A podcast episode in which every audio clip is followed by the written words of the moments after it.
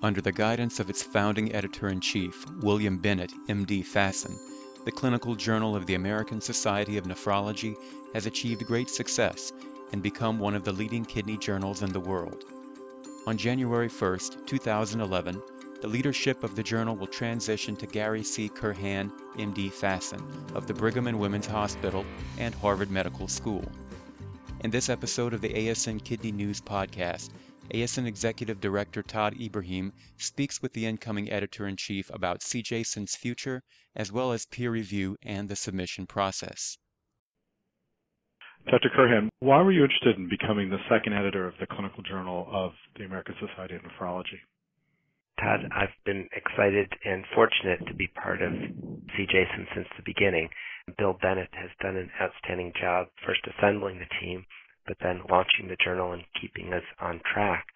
And it is so exciting right now because the journal is in such a positive mode. The number of submissions has gone up. The quality of the material continues to improve. So it just seemed like a, a great opportunity. I've, I've always wondered what it was like to be on the other side after submitting many articles for many years. And now that I've been on the other side for, for such a long time, I see there's many opportunities to not only improve the journal, but to also improve the way that information is presented and also interpreted. So you mentioned Dr. Bennett, who's the founding editor of CJASN. What were some things that you've learned from him as an editor? Bill's, I think, has a management style that worked quite well by assembling a group of individuals that were very interested and dedicated. He allowed people to follow their own ideas. He was very receptive to suggestions both for invited material, but also just how we should formulate the journal. For example, we have a structured abstract, which most of the associators felt was very important as far as how the balance was between the number of review articles versus original submissions. He delegated a huge amount of responsibility to the associate editors, and that I feel was quite appropriate because those were the people with the different types of expertise, but at the same time, he also provided very strong leadership. So, as an author, what's the, the best piece of advice that you've ever received? For me, the most helpful piece is to have other colleagues read the manuscript before submission. To be able to receive that constructive advice, both for grants but also for manuscripts at an early stage, really will improve the manuscript and will end up improving the likelihood of success in, in being accepted. And I assume if you ask people, if you ask colleagues for their advice, you don't have to incorporate all of their suggestions, but at the very least you should consider them because sometimes that may lead to other changes. Oh, absolutely. I, whenever I provide feedback to the uh, fellows and junior faculty that work with me, I say that these are suggestions. Uh, they are not mandated changes.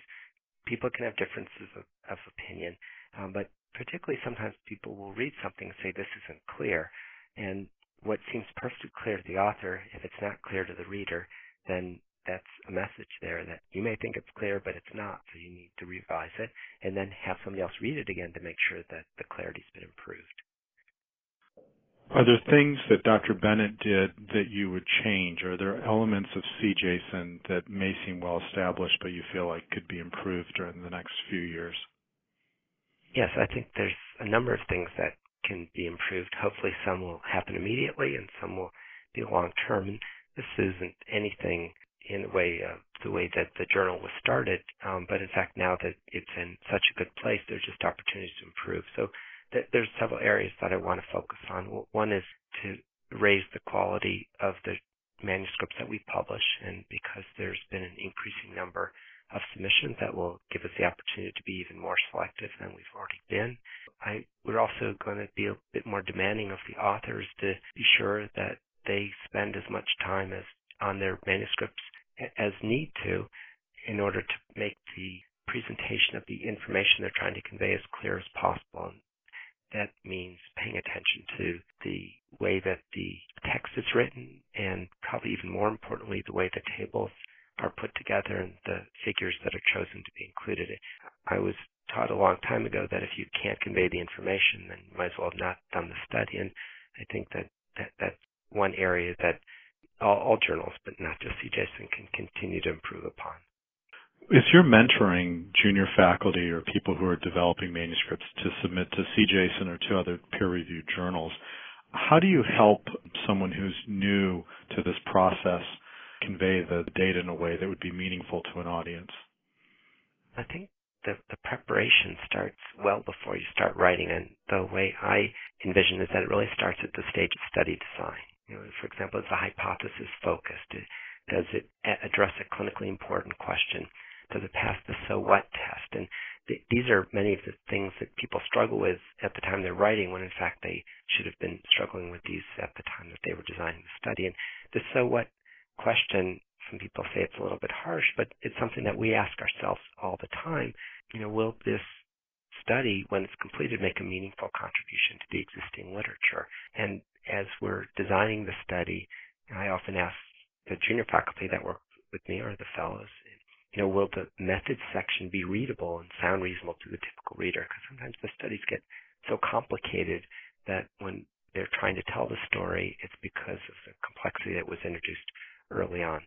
But once, assuming that they've been able to get past that stage, now they've done the data collection, that they really need to spend a great deal of time examining the data from all different angles and not just trying to get a certain p-value. In our group, we present the work in progress very early to get early feedback. Also then present it again to our group after we feel the analyses are done. And I think before writing, we need to set on which tables and figures and, and then proceed from there. And I often recommend that people make an outline because that ends up being very helpful and helps make sure that there's an orderly flow to the text. Do you have advice for an author if they're going through a difficult revision process as to sort of how to maintain the momentum so that they can finalize the revisions and ultimately have the manuscript published? Yeah, so that's a very important area, and I'm glad that you asked about that. Usually people are focused on the submission process and the, the initial submission, and of course that's very important. But then what happens after that is something that requires even more attention. At CJASN, we spend a huge amount of time, even after the review process, to make sure that the authors understand what the questions are from the reviewers, but sometimes it's unclear. But then also, we want to make sure that there's a detailed and thoughtful response to the reviewer's comments. That, that doesn't mean that everything needs to change in the manuscript, but I do think it's a good idea for authors, and I put myself in that same category when I'm submitting, is to try to understand why the reviewers had concerns about certain pieces. And some of it may be due to clarity, and even though we may have felt, we meaning the authors felt that it was perfectly clear, if someone else didn't understand it, then obviously it wasn't clear. If someone is asking you to tone down the conclusions, you need to really ask yourself, are, are the conclusions that we're writing really supported by, by the data that are there? Sometimes there end up being technical issues that there can be differences of opinion, and that doesn't mean that the authors necessarily have to change. They just have to make sure that they acknowledge that there is a potential alternative way to either analyze the data or, or to interpret it. So as you look at the field of nephrology and you think about it now as from the perspective of being the incoming editor in chief of CJASN, what are some of the exciting areas in the field that you're hoping to really highlight? And I think that there's lots of exciting areas in nephrology. I also think we need to take a step back and ask ourselves for the things that we do on a regular day-to-day basis, what's the evidence for that? And like many subspecialties in internal medicine, we don't have a great evidence base for many of the things that we do. For example, when I was a fellow, many of the things that we were doing that we thought were correct turned out not only not to be helpful, but in fact some of them were harmful. And it was only until somebody had actually done appropriate studies that made us realize that what we had been doing wasn't optimal. Can you can you just provide sort of one example? I'm just thinking for more sort yeah. of for junior people okay, to, so, to know that. Sure. As an example, for the prevention of acute renal failure after people that were being exposed to radio contrast or different types of procedures, we routinely not give fluid, and oftentimes we would give people furosemide and sometimes even mannitol. And there were lots of scientific reasons why that seemed to be the, the right thing to do, but it turns out in subsequent studies that we should have not been doing those things, and in fact should have been giving people fluid. So it sounds like, oh, it's not that big of a deal, but in fact it doing no harm is a very important piece of what we do. It's not that we're just trying to discover new treatments. We're also trying, trying to find out what we're doing that may be potentially harmful. Current arguments are still going on, for example, about how rapidly people should correct hyponatremia. Uh, now people are given vitamin D, whereas previously we only thought that we should be giving people active vitamin D. There's really a long list of things that we're now doing in nephrology that really changed quite a bit, and more even more recently now, our uses of uh, erythropoiesis stimulating agents is, is going to change because of a number of studies that have been done. So I think the part of that that excites me is that there's a huge number of individuals now that are focusing on clinical investigation. The expertise and experience has been improving substantially, and that's going to lead to a number of exciting studies, whether they're randomized controlled trials, observational studies, or physiologic investigation as well, that, that, that those will now answer a number of the important questions that we need to address. You're talking about the, the value of publishing what I'll call evidence-based medicine, although that may not be the right way to put it. I'm just wondering about other areas that you're looking forward to emphasizing in CJASN in the years to come.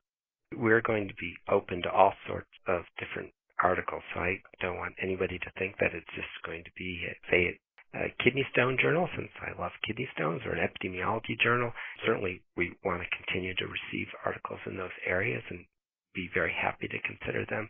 I, I think more broadly is we want topics that haven't received as much attention. For example, physiologic studies really used to be the heart and soul of nephrology, and now those studies aren't quite as common, at least in, in the renal literature, and we're hoping that investigators, whether they're nephrologists or other types of in other areas that are doing physiologic type studies that would be of interest to our audience, primarily clinicians and clinical investigators. We would gladly evaluate those types of articles. We're hoping as more randomized controlled trials are done and as CJASN becomes the go-to journal for most practicing nephrologists as well as clinical investigators that we'll start to get high quality clinical trials. But again, we're open to a wide variety. And uh, I also want to emphasize that this isn't just for adult nephrology, that we welcome the submissions from pediatric nephrology and, also geriatric nephrology. As far as other areas that haven't received as much attention, health service research is another area that as nephrologists we're all well aware of how it affects our life, but as far as the number of studies that have been published in CJASN's data, hasn't been very many, so we, we would welcome those types of articles as well. And again, it's even though A is for the American Society of Nephrology, again, we, we view CJASN as a global journal and would welcome articles about issues that are relate to global health. Why do you think nephrology has less published literature in the comparative effectiveness research than other fields? I don't know the exact answer. Uh, for comparative effectiveness, that means that you have two different options that work. And unfortunately, for many of the things that we're faced with day to day, we're not even sure that we have one thing that works well. Nephrology, I think, has been a little bit behind cardiology as far as the number of randomized trials to document that something actually is effective. We have now had a huge explosion of epidemiologic type studies, observational. Again, there we can't talk about cause and effect, and really we'll need randomized trials, not to always give us a definitive answer because we're not going to have randomized trials for everything, but for certain key questions that need to be addressed. Many of us would feel that we need at least a randomized trial to answer that specific question. But I, I do want to make it clear as well that many of us do recognize that randomized trials aren't always perfect and that we do need to use other types of approaches to answer clinically relevant questions. As you think about medical publishing and how it's changed dramatically during the last decade, how do you see it changing over the next six to ten years?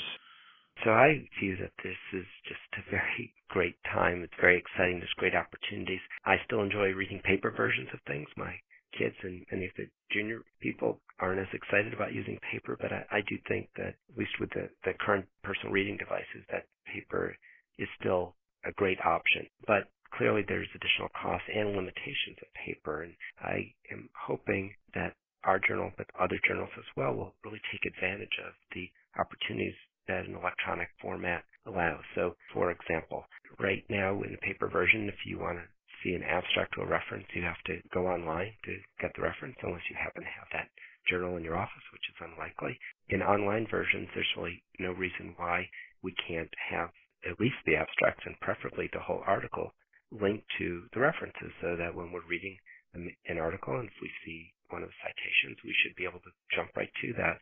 And that's one of the things that we're going to actively pursue. Will give us an opportunity to consider innovative presentations of data.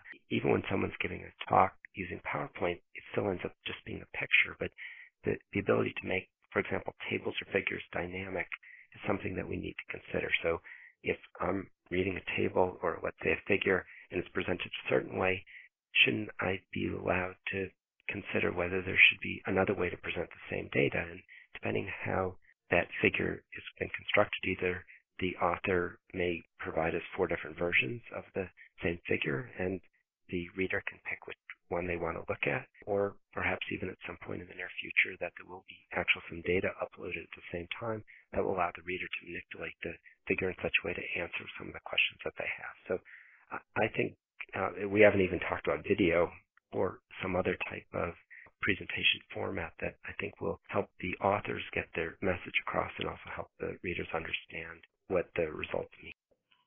So within the, the context of, of technology and, and how information is being presented, do you see a role? I guess there's sort of two related questions. One is, do you see a role for blogging in scientific literature? And then the second would be, do you think because we can access data so much more quickly than we used to be, that the time we take in crafting manuscripts and going back and forth with revisions, that that, that will be shortened both because of technology, but also just the fact that there's so much more information that's out there that's perhaps less polished than it used to be. It's hard to know. There, there is a limit to how quickly things can happen. And from uh, the author's standpoint, we don't want them just to turn things around so quickly without taking the time and and thought that's required to actually improve the manuscript. From the, the journal standpoint, there is a, a limit on the amount of time that can be spent on any one manuscript in any one day. So that is going to take some minimum amount of time before we can process the, the manuscript. And whether it's because it takes time for to find the reviewers that we want or for the editorial staff. Everybody that is associated with CJASN has lots of other tasks in their life. Most of them have full-time jobs. It's not that they aren't dedicated to doing this. They certainly are. Um, but it isn't that their operators are standing by to receive your manuscript. Now they want to take the time that, that they need to make sure that they can review it in a thoughtful way. So uh, there is some minimum, but we are going to do everything possible to shorten the, the process. And one way that the authors can help is by following the instructions, for example. Um, we are going to be revising the instructions to authors to certainly streamline them, but to make it clear to everybody that this is the way the format should be. This is the number of tables, so that there won't be any questions, and it'll be it, that even what seem like minor pieces end up speeding up the process. But we also want things that are polished, and I am going to make a plea to the authors to spend the time necessary and it's hard to write manuscripts. I, I know, and many of my colleagues know how hard it is. But once it's done in the, the best way possible, that the the readers benefit and the literature benefit from it as well. So you officially become editor in chief January 1st of 2011, and it's a six-year term. So at the end of your six years, if you could look back on the journal and sort of where it is in the in, in publishing, what are some of the, the metrics you'd like to be judged by? I am a firm believer in measuring things as long as we have the right instrument. So I would hope that the number of submissions increase, but that's not just a function of the journal, that's a function of the, the field in general, and it depends on how many other sources there are for people to submit to. But what I would want people to say is that the quality of the publications has increased tremendously that the clarity of the writing and the presentation has increased, that the articles have become a little bit more dynamic, and for example, that they become more educational. So whether you can jump to different references, or I would hope in the near future that we will have hyperlinks within some of the journals that if someone's reading it, sees a term that they don't know, would like to know a little bit more about that, they, they can jump, read about it, and, and come back. Uh, the technology is something that I we need to take advantage of and will only benefit both the journal but also the reader.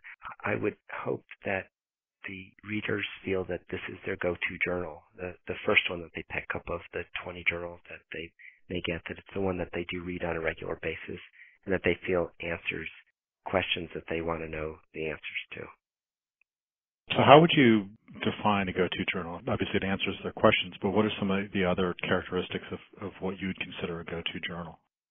It's written in a way that it's of interest so that it's not just answering the questions, but also making them think about other topics, that they have confidence in the people that are writing the commentaries and that are proposing points of view that may be different from uh, from theirs, but that they feel are innovative and something for them to consider. I would hope that it's time-wise more topical for, say, some of the commentaries or editorials.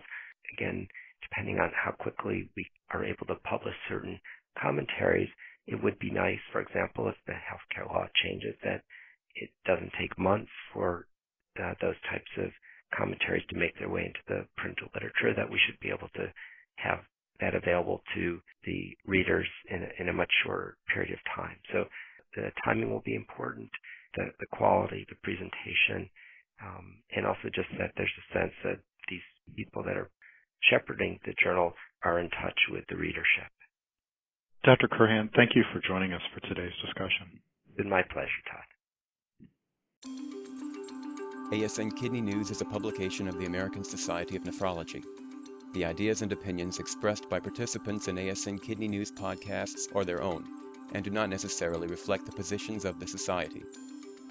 To lead the fight against kidney disease, ASN helps its 11,000 members provide high quality care to patients, conduct cutting edge research, and educate the next generations of kidney care professionals. To learn more about ASN or Kidney News, please visit the Society's website at asn online.org. Thank you for listening to this podcast of the American Society of Nephrology.